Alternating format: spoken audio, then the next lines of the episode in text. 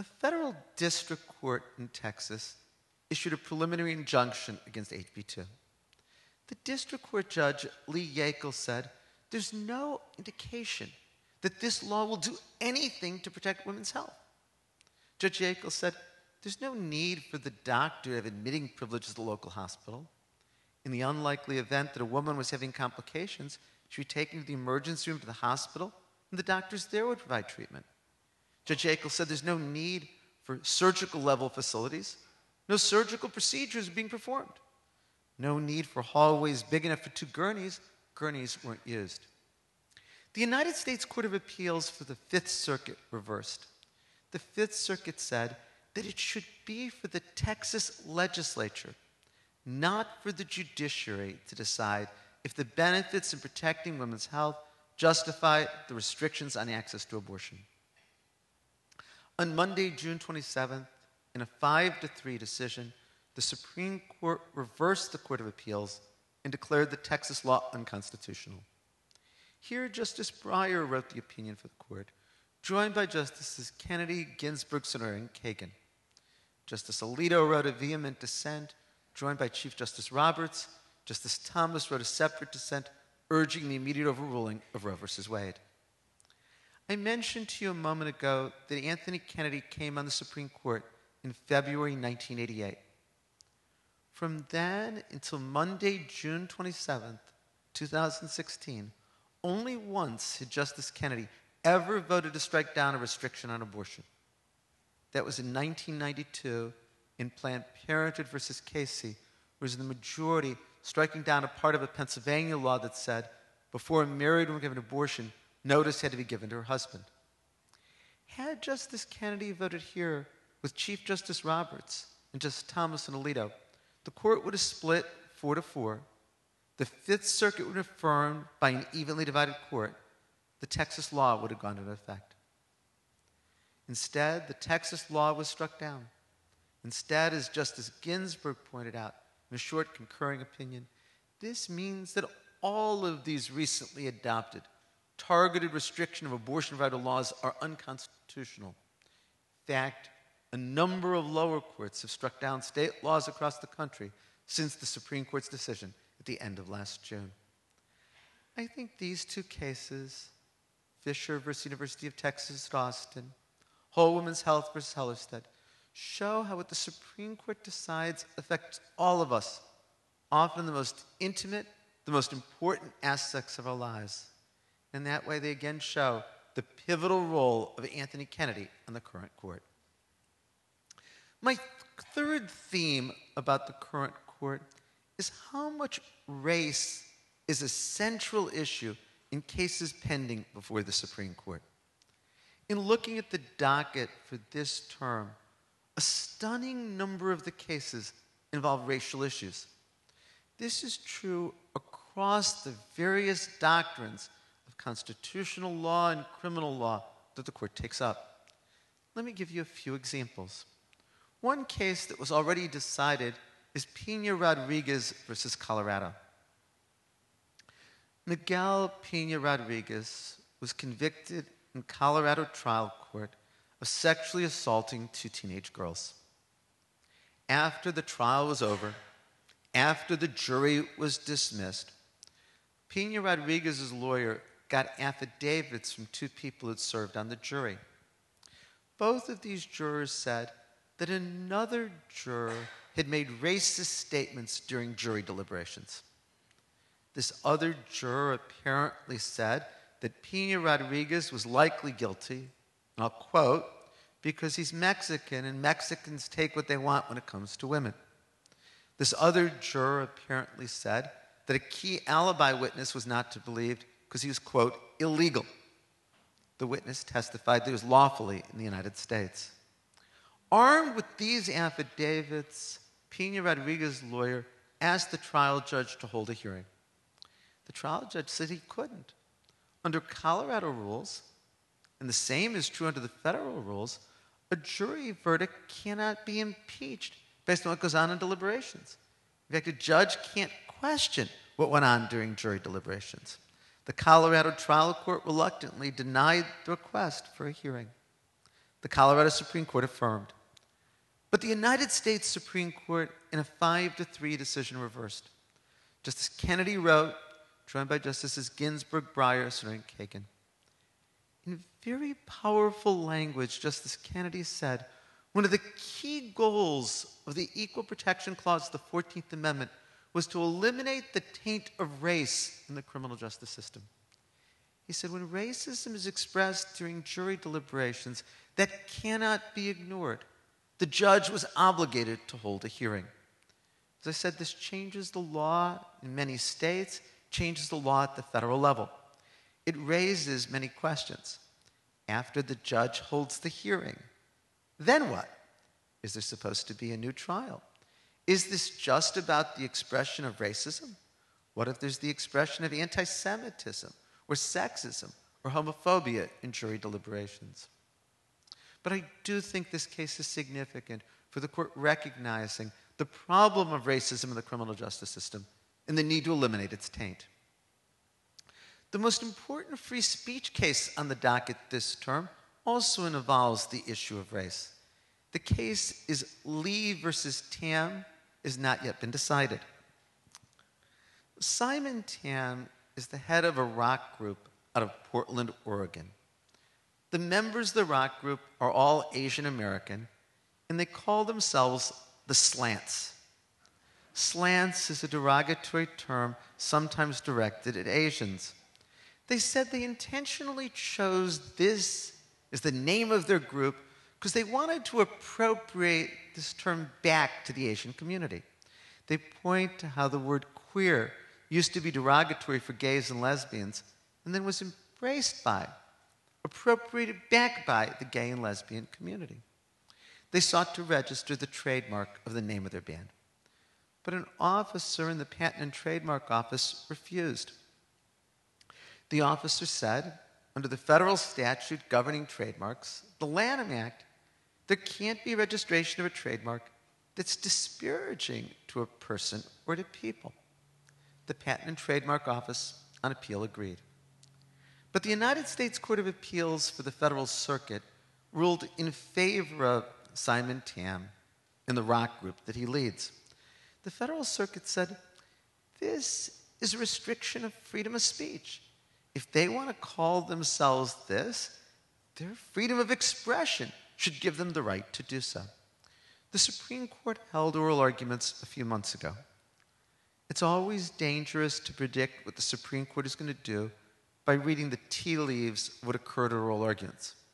I also long ago learned that he who lives by the crystal ball has to learn to eat ground glass. but I'll give you a prediction. I think the Supreme Court is going to agree with the Federal Court of Appeals and declare this law to be unconstitutional. At the oral argument, the justices were very sympathetic to the desire of Congress to try to eliminate racist speech, epithets, disparaging terms from the vocabulary.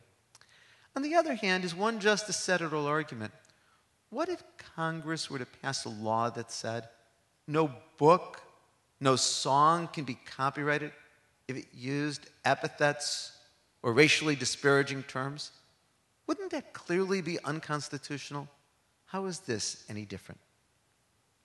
One more example of the central role of race on this term's docket is a case that was decided just, let's see, today is Tuesday, so just yesterday. Um, and this was a case, McCrory versus Harris out of North Carolina. What's involved here is that North Carolina used race in drawing two election districts. And the question is was race the predominant factor in drawing the election districts? Or was political party the predominant factor in drawing the election districts? The Supreme Court has said that it's impermissible for the government to use race as the predominant factor in drawing election districts unless the government can show there's some compelling need and no other way to achieve it. On the other hand, the government can use political party in drawing election districts. The government can engage in partisan gerrymandering, drawing election districts to maximize safe seats for the incumbent political party. The North Carolina legislature said, we were just drawing the districts based on political party, whereas the challenger said it was on the basis of race. Yesterday, in a five to three decision, the Supreme Court found that it was on the basis of race. Justice Kagan wrote for the court. Interestingly, her opinion was joined by Justice Thomas, as well as Justices Ginsburg, Breyer, and Sotomayor. Think about that as a majority. Kagan, Thomas, Ginsburg, Breyer, and Sotomayor. You don't see that every day. Justice Kagan said it doesn't matter whether it was political party being used as the proxy for race. When race is the predominant factor, this is unconstitutional. I think this is going to create a very powerful tool to challenge gerrymandering that works to the disadvantage of racial minorities, especially in the South. No longer can the government say, we weren't really looking at race. We were focusing on political party. If the effect is to discriminate against racial minorities, then the Constitution applies. This is a very significant case with regard to voting rights. My fourth theme can also be simply stated Justice Neil Gorsuch. I think the most important development since we spoke together last year was the nomination and confirmation of Neil Gorsuch for the Supreme Court. What's occurred over the last year is unprecedented in American history. What occurred with regard to the nomination of Merrick Garland is unprecedented in American history. Prior to 2016, 24 times in American history, there had been a vacancy during the last year of a president's term. In 21 of 24, the Senate confirmed the nomination. In three, the Senate denied confirmation. But never before had the Senate said, no hearings, no vote on a nomination for the Supreme Court. What happened with regard to the nomination of Judge Neil Gorsuch was unprecedented in American history. Never before had there been a filibuster of a Supreme Court nomination. There were 48 votes against Clarence Thomas. There were 42 votes against Samuel Alito. But the Democrats didn't filibuster then. The Democrats did filibuster Judge Gorsuch. Senate Republicans changed the Senate rules to eliminate the filibuster for Supreme Court nominations. Neil Gorsuch was then confirmed as Supreme Court nominee. I think there's many reasons why the Democrats chose to filibuster. Some is they regard this as a stolen seat on the Supreme Court. Some of it is they recognize how long Neil Gorsuch is likely to be a justice on the Supreme Court. Neil Gorsuch is 49 years old. If he remains on the Supreme Court until he's 90, the age at which Justice John Paul Stevens retired, he will be a justice for the next 41 years. Or as I said to my students, he'll be a justice into the year 2058. And they can think about a large percentage of their lives and their careers, they'll be in Neil Gorsuch on the Supreme Court. But most of all, I think the filibuster was reflection of Neil Gorsuch is going to be a very conservative Supreme Court justice. I had the chance to read a couple of hundred of his opinions as a judge on the 10th Circuit. I read his law review articles, I read his book on euthanasia. I think he's even going to be more conservative than Justice Scalia. We tend to forget that there were some areas where Justice Scalia voted with the more liberal wing of the court. Justice Scalia was often a pro speech justice. Think of the two Supreme Court cases that held that flag burning is speech protected by the First Amendment. Both were five to four with Justice Scalia in the majority. In a number of recent cases, Justice Scalia wrote dissenting opinions, joined by Justices Ginsburg, Sotomayor, and Kagan, to expand privacy rights under the Fourth Amendment. It was Justice Scalia who led the court in expanding the rights of criminal defendants to confront their accusers under the Sixth Amendment. I can identify no areas where Neil Gorsuch has shown that he's likely to join with the liberals. In fact, in the first votes since he's been on the court, he's consistently voted with the conservative wing. And so I think that the most important thing that's occurred since we were together last is there's now again a five person conservative majority on the Supreme Court. Well, this then brings me to my fifth and final theme about the current court, and that's to look to the future. Did you know that since 1960, 78 years old is the average age which a Supreme Court justice has left the bench? As we're together today, there are three justices who are 78 or older. Ruth Bader Ginsburg turned 84 on March 15th of this year. Anthony Kennedy will turn 81 on July 23rd.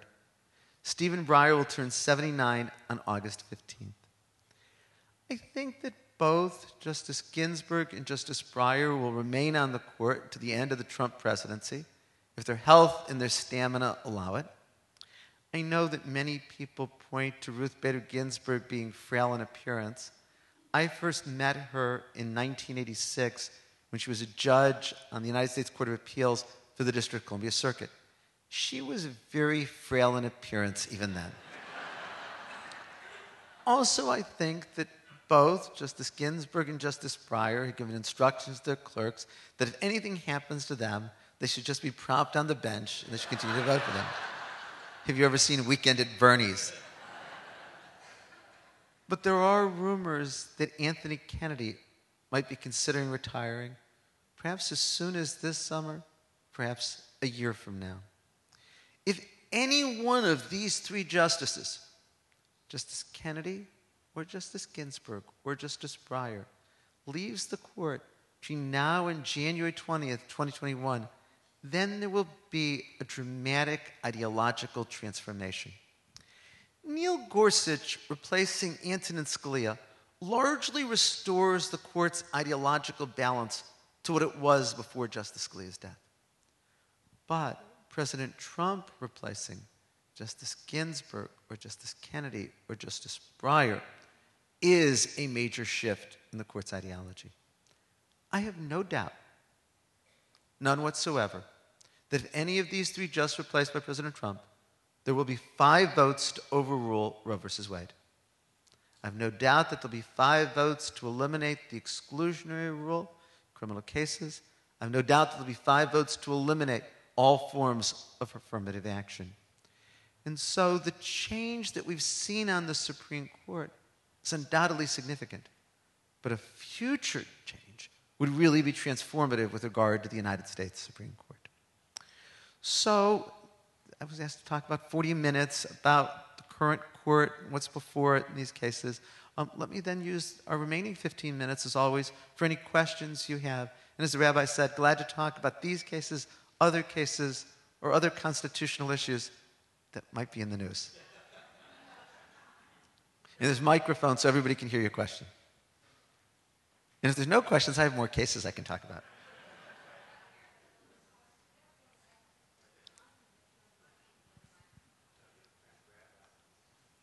Go ahead.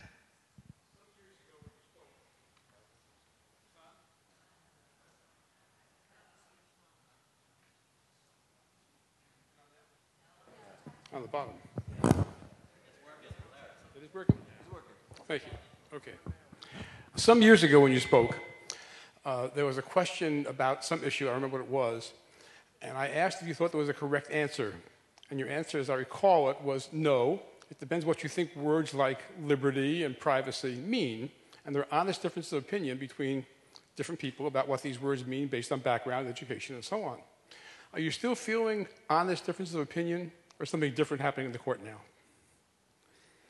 I still believe that the words in the Constitution like liberty and equality, cruel and unusual punishment, are open to interpretation, and reasonable people can differ. Also, what's often forgotten is that there's no absolute rights under the Constitution. Constitutional law is always about balancing competing interests. And how we balance is based on our life experiences and our views. What's a compelling interest? There's no litmus test for that. What's an unreasonable search and seizure? There's no litmus test for that. So I think that there's great room for disagreement. There's always been. That's why it matters so much who's on the Supreme Court. And both Republicans and Democrats recognize it.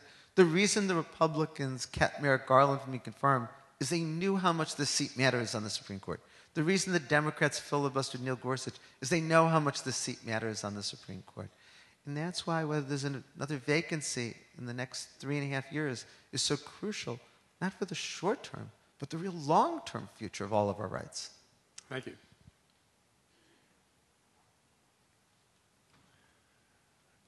Thanks again for coming Welcome. here, doing this. My pleasure. Even before Justice Kennedy retires, isn't Neil Gorsuch uh, a fifth vote for the Alito agenda to cripple public sector unions? And is there a new Yes. Friedrichs case being fast tracked up uh, to, Yes. to do that? And isn't uh, overruling Ab- Abood and enacting uh, right to work laws as a First Amendment based part of that agenda? And will that happen? Yes. Oh, Now I'll explain. thanks. In 1977, in a case you referred to, Abood versus Detroit Board of Education, the Supreme Court reaffirmed that no one can be required to join a public employees union. But the court said that non union members can be required to pay the share of the union dues that go to support the collective bargaining of the union. The court said non union members benefit from collective bargaining.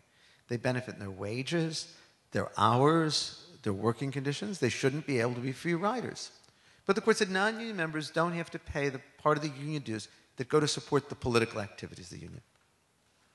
In a couple of recent cases, the five conservative justices then on the court sharply criticized Abood. They invited a case to overrule it. The case that you alluded to was Friedrichs versus California Teachers Association. It involves a woman here in Orange County, Rebecca Friedrichs. She's a middle school teacher at a public school, and she filed a lawsuit in federal court objecting to have to pay the share of the union dues that go to support collective bargaining. Case was filed in federal court in Santa Ana. Her lawyers asked the federal district court judge, Josephine Staton, to overrule the Supreme Court decision in Abood. She said, I'm a federal trial court judge. I can't overrule the Supreme Court. They said, That's right. Just rule against us so we can get to the higher court. It then went to the Federal Court of Appeals and they asked it to overrule the Supreme Court. They said, Not even we, the United States Court of Appeals for the Ninth Circuit, can overrule the Supreme Court. And the lawyers for Rebecca Friedrich said, That's right, just rule against so we get to the Supreme Court. The Supreme Court granted review, and it's an unusual case. There's no record in the case. It was just a vehicle to overrule Abood. The case was argued on Monday, January 11th, 2016. I've never read a transcript of an oral argument that was so clear as to what the result was going to be. All of the five conservative justices on the court were clear they were going to vote to overrule Abood. In terms of the reaction of the lawyers on both sides, I know the lawyers for the National Right to Work Committee thought this was a certain victory being snatched away from them. Lawyers for the unions breathed an enormous sigh of relief. If Abood is overruled, it's going to have a devastating effect here in California and over 20 other states in terms of union revenues, union membership, union political influence. Not surprisingly, after Justice Scalia's death, court announced it was split four to four. It was affirming the Ninth Circuit by an evenly divided court. But there's a case now coming from the United States Court of Appeals for the Seventh Circuit that's likely to be on the court's docket next term. And I think there will be five votes to overrule Abood. Um, I have no doubt that Justice Gorsuch is going to vote together with Chief Justice Roberts and Justice Kennedy Thomas Alito, and it will overrule Abood. It will have a devastating effect on unions. And so what happened last year was just postponing this from occurring. Please. Thank you. Uh, my question is uh, more generic, and it's a question over the age old debate over bias on the court, and that is we normally use these terms liberal and conservative, and they, we refer to a political bias, but in fact, the age old tension has been between the originalists and the modernists, so to speak, between the strict construction otherwise. The question is on this court, do you think the bias is more political, or is it more judicial philosophy that governs um, that, that bias? When we agree with the court, we think we got it, they got it right. And when we disagree with the court, we think they were biased. when we deal, as I said in response to the first question, with things like what does equal, equal protection mean? What's cruel and unusual punishment? What's a compelling interest? What's unreasonable? So much comes down to the values of the individual justices. And it's not surprising that that tracks political party ideology. To answer your question directly, Justice Scalia said he was an originalist. He was going to follow the original understanding of the Constitutional. And he found in the First Amendment no limit on government aid to parochial schools. He found in the Constitution no protections with regard to reproductive freedom like abortion rights. He found that affirmative action was unconstitutional. There was a remarkable similarity between the Republican Party of today and what Justice Scalia thought was the original understanding of the framers. It's not that I think the Republicans are paralleling the framers, it's that his conclusions very much parallel his ideology. That's just as true for liberals. I just think they're less likely to pretend they're doing something different than that. Hello, Dean. And thank you for bringing your students yes. here today. And so I was going to ask about uh, Friedrichs with my students. Sure. But, but I didn't. I don't want to lose my place in line. So I will ask the following: What do you make of um, McConnell saying that Merrick Garland would make a good FBI director? How do you think Lieberman would fill the role? And what do you think of the special counsel that has been appointed and where all of that may lead? Okay. I'm going to take it in response, reverse order. Whatever your politics, Democrat or Republican, there have been serious allegations in the last couple of weeks that President Trump that high level campaign officials, that high level officials who are in his administration have engaged in crimes. There's reason to believe that Michael Flynn didn't register as a foreign agent, didn't disclose money as he was supposed to. There's reason to believe that Jeff Sessions, the Attorney General, lied before Congress under oath in saying he hadn't had contact with Russian officials.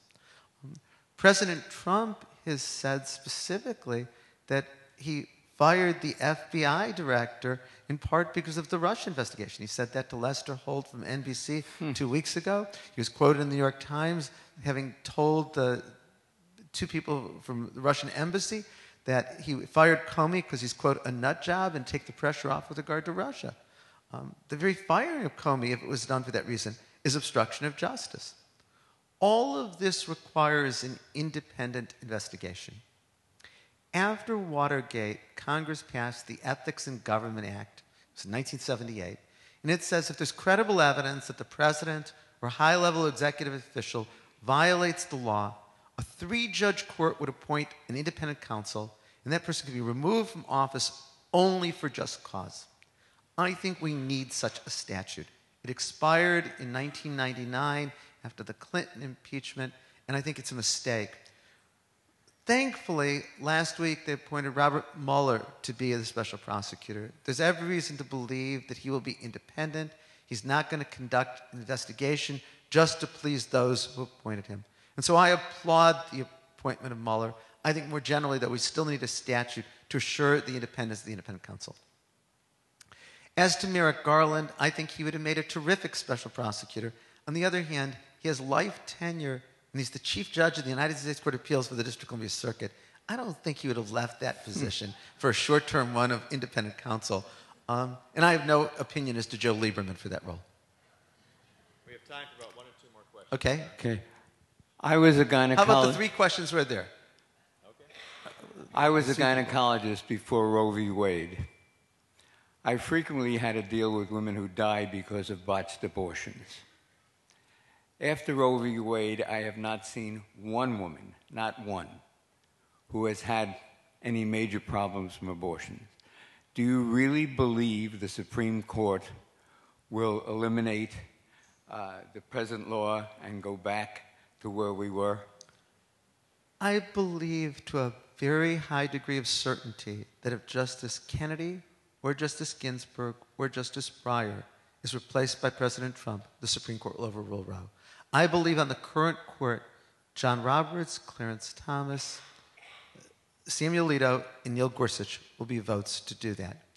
What will happen then is that about half the states, abortion will be illegal in all or almost all circumstances. In fact, many of these states already have laws on the books that prohibit abortion that will immediately go into effect. Michigan, which we don't think of as one of those conservative states, has a law in the books that would prohibit all abortions, and the Michigan Supreme Court has ruled it will immediately go into effect if Roe versus Wade is overruled. In places like California, Illinois, New York, abortion will remain safe and legal. What will then be is that women with resources will be able to travel to the states where abortion is legal. Did you know that before Roe versus Wade, one fourth, or before New York, actually, before New York became the first state in this country to legalize abortion, one fourth of the abortions in England were performed on American women. It wasn't poor women who were traveling to England for abortions. Um, the effect of overturning Roe is going to mean that poor women and teenagers are going to again have to suffer the unsafe back alley abortions. Um, there's an immediate threat now. The Trump budget will eliminate all funding for Planned Parenthood for the next year. Hundreds of thousands of women receive basic health care, reproductive health care, contraceptive health care, apart from abortion, from Planned Parenthood. There's no mechanism to fill in that gap. It was Richard Nixon who signed the bill to begin federal funding for Planned Parenthood. Thank you. Um, this, this is not a legal question, but a personal one. Hopefully, it's not an illegal one. Oh, no. Uh, well, I guess not. Um, that's, that's what I get for arguing with a lawyer. But, um, and it may seem frivolous uh, in light of some of the other comments, but I'm really very Anything. serious about it. Sure. Uh, aside from your sheer brilliance and hard work, is there any memory technique that you could share with us on I mean, it, it, would save me remembering my wife's birthday, anniversary date, et cetera, et cetera, because it is simply unbelievable. Thank you. That, uh, unless there's your question is so sweet. Thank you. No, I, am Your serious. question is so sweet. Thank you. Uh, uh, I used to memorize baseball statistics as a child. Um, and I think it's having developed that ability then.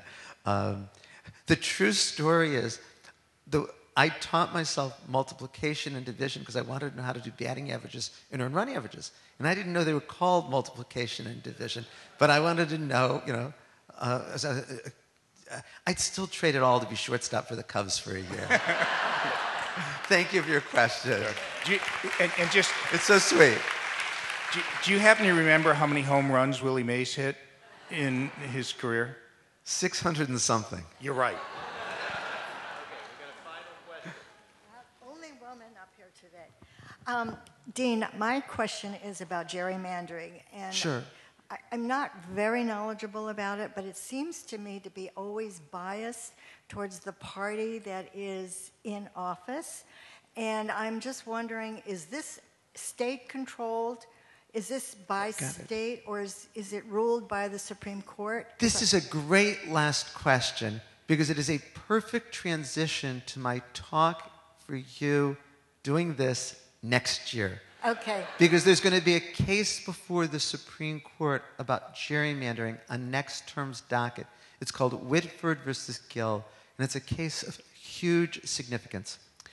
I alluded to partisan gerrymandering quickly. Everyone's familiar with it. It's where the political party that controls the legislature draws election districts to maximize seats for that party. And so, when before California had an independent district commission, the Democrats in the California legislature would draw legislative districts to favor the Democrats. It's where the Republican City Council draws election districts to preserve the majority of the Republican City Council. This goes back to the earliest days of the United States, but computer programs have made it so much more successful than ever before. So you have situations like in North Carolina, which is very closely balanced between Republicans and Democrats. The Republicans get 51% of the votes overall for the state legislature. They then take office and they redraw the districts so they end up with 80% of the seats in the state legislature. Or Pennsylvania, which is a state that usually tilts Democratic. Well, one year the Republicans got the majority of the seats by just a little bit, and then they now have, I think it's 9 out of 13 congressional districts. Partisan gerrymandering, I think, is a huge threat to the democratic process. We all learned that it's supposed to be voters who choose the elected officials. Partisan gerrymandering means it's the elected officials who choose the voters. In a couple of cases a decade ago, Vieth versus Jubelirer in 2004, and LULAC versus Perry in 2006, the Supreme Court said it wasn't going to touch partisan gerrymandering. It said, we don't have any way of knowing when it's unconstitutional. In November of 2016, a three judge court in Wisconsin, in a case called Whitford versus Gill, found the partisan gerrymandering there to be unconstitutional and said, we have an easy formula. Compare the percentage of votes that that political party gets with the number of seats it ends up in the legislature. And if there's a great disparity, that should be unconstitutional. The Supreme Court is obligated to take and decide this case because it comes from a three judge court. So it'll be on the docket next term. And I cannot think of anything that's more important for our democratic process than what the Supreme Court does with regard to this case. So if you invite me back next year and you come, I'll talk about it then. Thank, Thank you so you. much.